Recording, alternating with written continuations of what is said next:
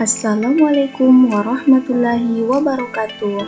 Apa kabar teman-teman? Semoga kita semua selalu diberi kesehatan dan dalam lindungan Allah Subhanahu wa taala. Nah, pada kesempatan kali ini kita akan mempelajari pendidikan agama Islam untuk SMA kelas 11 dengan materi beriman kepada kitab-kitab Allah Subhanahu wa taala.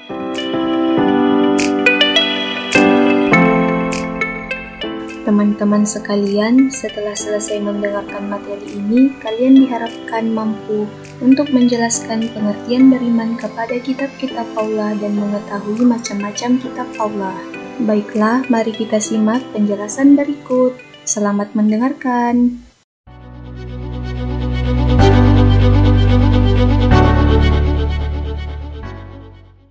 Pengertian iman kepada kitab-kitab Allah Iman kepada kitab-kitab Allah adalah mempercayai dan meyakini sepenuh hati bahwa Allah Subhanahu wa taala telah menurunkan kitab-kitabnya kepada para nabi dan rasul yang berisi wahyu Allah untuk disampaikan kepada seluruh umat manusia.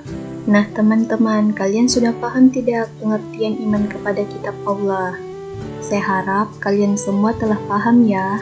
Selanjutnya kita akan membahas macam-macam kitab Allah. Pertama, kitab Taurat yang diturunkan kepada Nabi Musa alaihissalam berisi tentang 10 perintah. Mari kita dengarkan Al-Quran Surah Al-Ma'idah ayat 44 yang membahas tentang kitab Taurat. Inna anzalna at fiha hudan wa nur. Yang artinya, sungguh kami yang menurunkan kitab Taurat di dalamnya ada petunjuk dan cahaya. Kedua, kitab Zabur diwahyukan Allah Subhanahu wa taala kepada Nabi Daud alaihissalam. Kitab Zabur berisi tentang zikir, nasihat, dan hikmah. Mari kita dengarkan Al-Quran Surah Al-Isra ayat 55 tentang kitab Zabur وربك أعلم بمن في السماوات والأرض ولقد فضلنا بعض النبيين على بعض وآتينا داود زبورا yang artinya dan Tuhanmu lebih mengetahui siapa yang ada di langit dan di bumi dan sesungguhnya telah kami lebihkan sebagian nabi-nabi atas sebagian yang lain, dan kami berikan Zabur kepada Daud. Ketiga, kitab Injil diturunkan kepada Nabi Isa alaihissalam memuat perintah agar manusia menyesakan Allah subhanahu wa ta'ala dan tidak menyekutukannya. Mari kita dengarkan Al-Quran Surah Al-Ma'idah ayat 46 tentang kitab Injil. وقفينا على آثارهم بعيسى ابن مريم مصدقا لما بين يديه من التوراه واتيناه الانجيل فيه هدى ونور yang artinya dan kami teruskan jejak mereka dengan mengutus Isa putra Maryam membenarkan kitab yang sebelumnya yaitu Taurat dan kami menurunkan Injil kepadanya di dalamnya terdapat petunjuk dan cahaya. Yang terakhir, Al-Quran adalah kitab suci yang diturunkan kepada Nabi Muhammad Sallallahu Alaihi Wasallam sebagai penyempurna kitab-kitab sebelumnya. Mari kita dengarkan Al-Quran Surah Al-Ma'idah ayat 48 tentang diturunkannya Al-Quran وأنزلنا إليك الكتاب بالحق مصدقا لما بين يديه من الكتاب ومهيمنا عليه yang artinya, dan kami telah menurunkan kitab Al-Quran kepadamu Muhammad dengan membawa kebenaran. Nah, teman-teman, kalian sudah tahu kan apa saja macam-macam kitab Allah? Demikianlah materi pendidikan agama Islam kali ini. Semoga bermanfaat bagi teman-teman SMA kelas 11. Wassalamualaikum warahmatullahi wabarakatuh.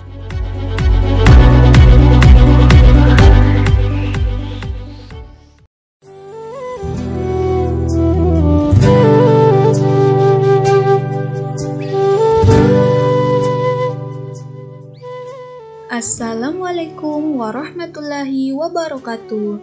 Selamat pagi, apa kabar adik-adik? Semoga kita semua selalu dalam keadaan sehat dan tetap semangat dalam belajar ya. Nah, pada kesempatan kali ini kita akan mendengarkan materi pendidikan agama Islam dengan tema Aku Senang Berwudu untuk SD kelas 4.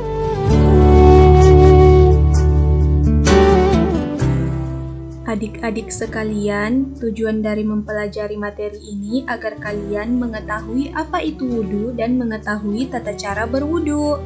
Baiklah, mari kita simak percakapan berikut. Selamat mendengarkan.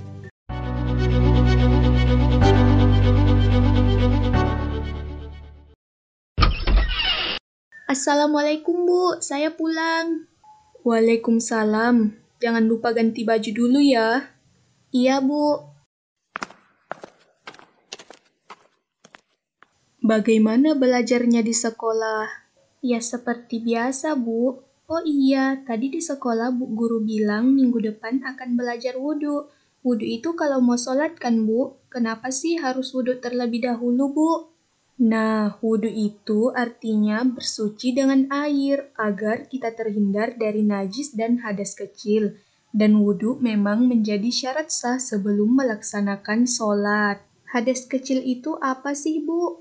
Hadas kecil adalah buang air kecil atau besar dan buang gas perut. Hadas seperti ini bisa disucikan melalui berwudu. Oh, begitu, Bu.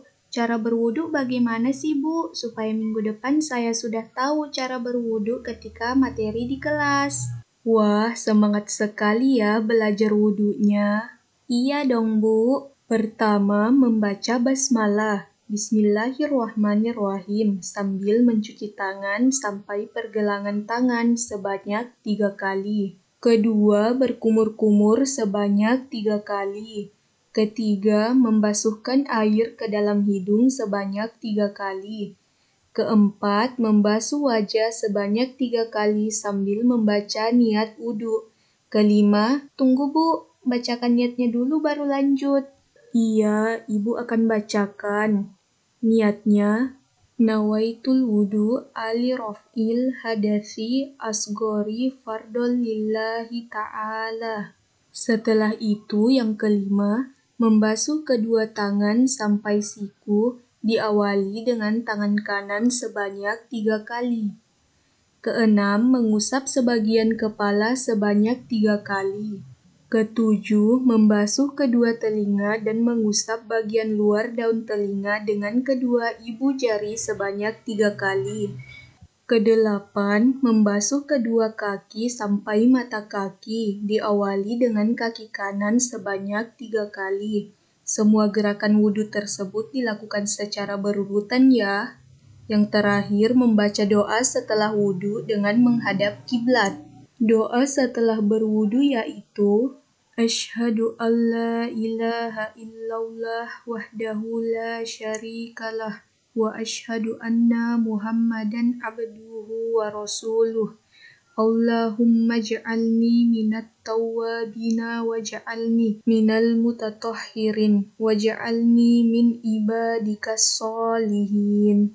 Nah, seperti itu tata cara wudhu. Iya, Bu. Niat dan doa setelah wudhunya akan saya hafalkan nanti. Saya mau tanya Bu, kenapa semua gerakan dilakukan berulang sebanyak tiga kali Bu? Membasuh dan mengusap sebanyak tiga kali dimaksudkan agar siraman mengenai seluruh permukaan kulit anggota wudhu jika ada yang terlewatkan pada yang pertama atau kedua. Oh, begitu, Bu. Iva ke kamar dulu ya Bu untuk menghafalkan niat dan doa setelah wudhunya. Iya, yang rajin ya belajarnya. Oke Bu.